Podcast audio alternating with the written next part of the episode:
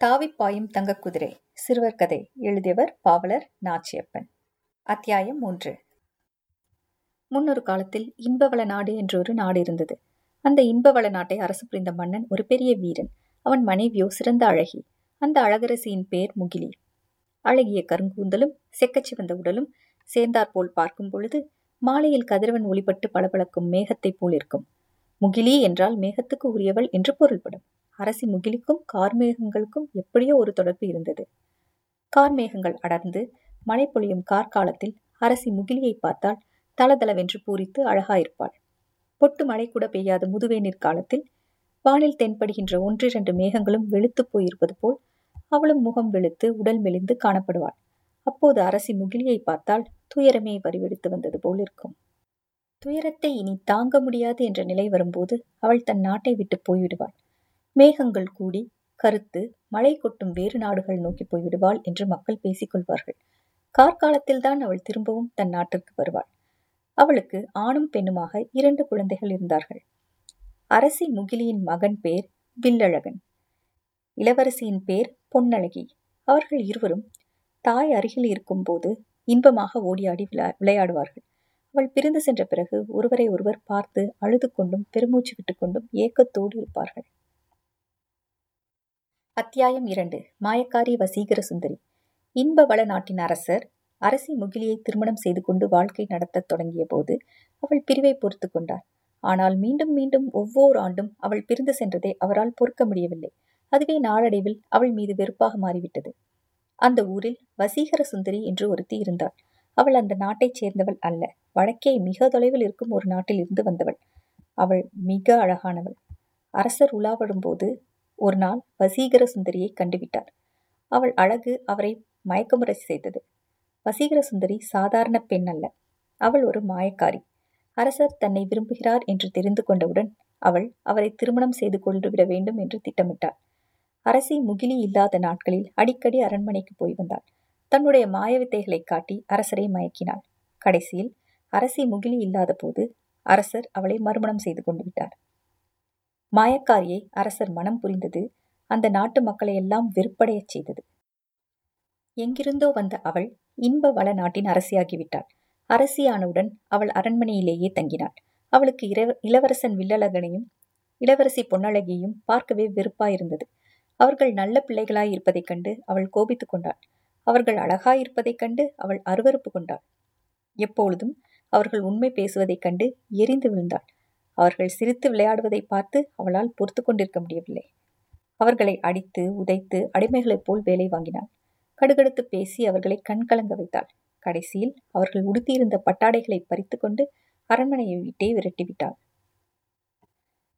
அத்தியாயம் மூன்று. பஞ்சம் பசி பட்டினி. தன்னந்தனியாகச் சென்று கொண்டிருக்கும் அந்த சின்னஞ்சிறு பிள்ளைகளை ஆடி மேய்த்துக் கொண்டிருந்த ஓர் இடையன் கண்டான். அவர்கள் மேல் இரக்கம் கொண்டு அவன் தன் வீட்டிற்கு அழைத்துச் சென்றான். கஞ்சியும் கூழும் ஊற்றி அவர்களை வளர்த்து வந்தான். அன்புள்ளம் கொண்ட அந்த இடையனுக்கு ஆடு மேய்க்கும் வேலையில் அவர்கள் ஒத்தாசையாக இருந்தார்கள். ஒரு மலைக்குன்றின் அடிவாரத்தில் அவர்கள் ஆடு மேய்க்கும் பச்சை புல்வெளி இருந்தது. ஆட்டுக்குட்டிகளோடு போட்டி போட்டுக்கொண்டு கள்ளமில்லாத உள்ளம் கொண்ட அந்த சிறு பிள்ளைகள் ஓடியாடி விளையாடுவார்கள். கஞ்சி குடித்தாலும் அவர்கள் நெஞ்சில் இன்பம் நிறைந்திருந்தது. மாயக்காரியின் கொடுமைகள் இல்லாத அந்த மலையடிவாரம் அவர்களுக்கு மகிழ்ச்சி தரும் இடமாக இருந்தது. அம்மா அருகில் இல்லையே என்ற ஒரு துன்பத்தை தவிர வேறு எந்தவித துன்பமும் இல்லாமல் அவர்கள் வாழ்ந்து வந்தார்கள். நாட்டை விட்டு போன அரசி முகிலி திரும்பி வரவே இல்லை. தான் இருக்க வேண்டிய இடத்தில் ஒரு மாயக்காரி இருக்கிறாள் என்று கேள்விப்பட்டுத்தான் அவள் திரும்பி வரவில்லை என்று மக்கள் பேசிக்கொண்டார்கள் காலம் மாறியது. கார்காலம் வந்தது. ஆனால் கார்மேகங்கள் வானில் கூடவில்லை. கோடை காலத்திலும் கொடுமையாக வெயிலடித்தது நாளாக ஆக வெயிலின் கடுமை ஏறிக்கொண்டே போனதே தவிர ஒரு துளி மழை கூட வரவில்லை. அரசி முகிலுக்கு கோபம் வந்துவிட்டதால் தான் மேகங்கள் கூடவில்லை என்று மக்கள் பேசிக்கொண்டார்கள். பஞ்சம் நீடித்தது. வயல்கள் விளையவில்லை. மரங்களும் செடி கொடிகளும் கருகிப் போயின உணவு ஒன்றும் இல்லாமல் மக்கள் வாடினார்கள். பட்டினிச்சாவு அதிகரித்தது. தெய்வங்களுக்கு ஏதோ கோபம் ஏற்பட்டு விட்டது என்று அரசன் நினைத்தான். பக்கத்து நாட்டிலே ஒரு பெரிய மடாதிபதி இருந்தார். அந்த மடாதிபதி தெய்வங்களோடு அடிக்கடி பேசுவார் என்று மன்னன் கேள்விப்பட்டிருந்தான் அவருக்கு முன்காலத்தையும் பின்காலத்தையும் அறியக்கூடிய சக்தி இருந்ததென்று மன்னரிடம் பலர் கூறியிருந்தார்கள். எனவே அரசன் தன் அதிகாரிகள் சிலரை அந்த மடாதிபதியிடம் அனுப்பினான். தன் நாட்டில் மழை பொய்த்து போனதற்கு காரணம் என்ன என்றும் அதற்கு மாற்று கழுவாய் என்ன என்றும் கேட்டறிந்து வரும்படி அந்த அதிகாரிகளுக்கு கட்டளையிட்டான். இதை அறிந்த வசீகர சுந்தரி ஒரு தந்திரம் செய்தாள்.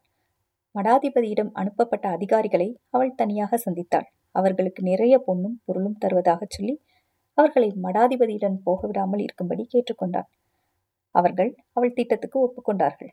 அவர்கள் வேறு எங்காவது போய் திரும்பி வந்து மழை பெய்யாமல் இருப்பதற்கு காரணம் வில்லழகனும் பொன்னழகியும் உயிருடன் இருப்பதுதான் என்றும் அவர்களை கொன்றால் தெய்வங்களின் கோபம் தீர்ந்து மழை பொழியும் என்றும் மடாதிபதி கூறியதாக கூற வேண்டும் என்றும் அவள் தன் திட்டத்தை விளக்கினாள்.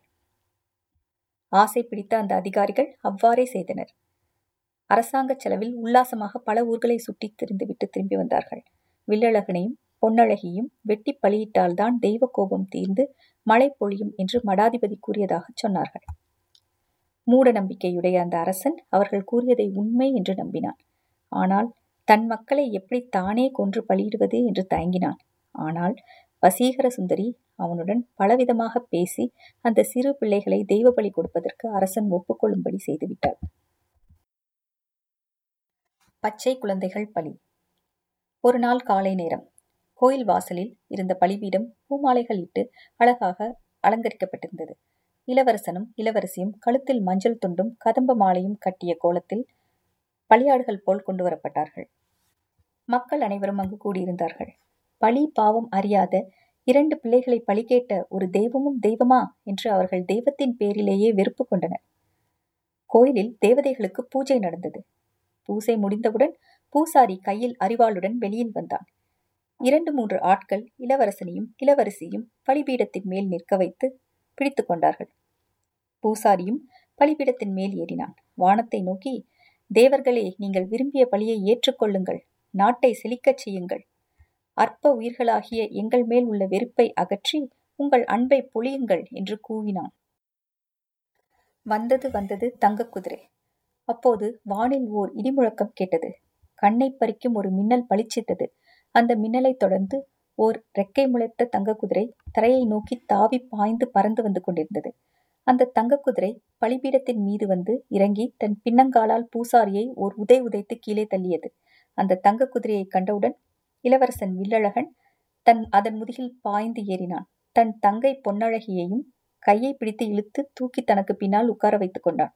அவர்கள் இருவரும் ஏறிக்கொண்டதும் அந்த தங்க குதிரை ரெக்கைகளை அசைத்து அசைத்து கொண்டு மேலெழும்பி பறந்தது. கீழே வியப்போடு பார்த்து கொண்டிருந்த மக்கள் அரசனையும் மாயக்காரி வசீகர சுந்தரியையும் பழித்து பேசிக்கொண்டும் அந்த அருமை குழந்தைகளை காப்பாற்றிய தெய்வங்களை புகழ்ந்து போற்றிக்கொண்டும் தங்கள் தங்கள் வீடு நோக்கி கலைந்து சென்றார்கள். அரசி முகிலி தன் குழந்தைகளை பிரிந்து சென்றாலும் அவர்களை கவனிக்காமல் விட்டுவிட்டு போய்விடவில்லை. அவள் மேலேயுள்ள மேக மண்டலத்திலிருந்து அவர்களை கவனித்துக் கொண்டுதான் இருந்தாள். அவள்தான் கடைசி நேரத்தில் மேகமண்டலத்தில் இருந்து தங்க குதிரையை அனுப்பி தன் குழந்தைகளை காப்பாற்றினாள். தேன் கதலி நாடு. இரண்டு குழந்தைகளையும் தூக்கிக் கொண்டு அந்த தங்க குதிரை காற்றினும் வேகமாக பறந்து சென்றது. காடும் மேடும் கடலும் மழையும் மாறி மாறி கடந்து மிக தொலைவில் உள்ள தேன் கதலி நாட்டில் போய் இறங்கியது. அங்கு இறங்கியவுடன் நெடுந்தூரம் பறந்து வந்த களைப்பில் அந்த குதிரை சோர்ந்து விழுந்தது. அப்படியே அதற்கு மூச்சு நின்று அது இறந்து போய்விட்டது. பில்லழகன் அதை ஒரு மரத்தின் அடியில் நிறுத்தி வைத்து அதற்கு ஒரு வேதாளத்தை காவல் வைத்தான். தேன் கதலி நாட்டு அரசனுக்கு ஆண் பிள்ளைகள் கிடையாது. அவனுக்கு மகள் ஒருத்தி மட்டும் இருந்தாள்.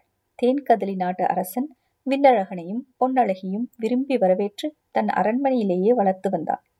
வில்லழகன் ஆற்றலும் வீரமும் மிகுந்த இளைஞனாக மாறியவுடன் அவனையே தன் நாட்டின் அரசனாக பட்டம் சூட்டி அவனுக்கு தன் மகளை திருமணம் செய்து கொடுத்தான். பொன்னழகியும் அருகிலிருந்த ஒரு நாட்டின் இளவரசனுக்கு மனம் செய்து கொடுத்தான். வில்லழகன் தேன் கதலி நாட்டை சீரும் சிறப்புமாக அரசு புரிந்தான். அவனுக்கு பின் அவன் வழியில் வந்த மக்களும் பேரரும் தொடர்ந்து அரசாண்டு வந்தார்கள். பிற்காலத்தில் அந்த நாட்டில் இருந்த தங்க குதிரை உலகத்து பெருஞ்செல்வங்களில் ஒன்றாக மதிப்பிடப்பட்டது.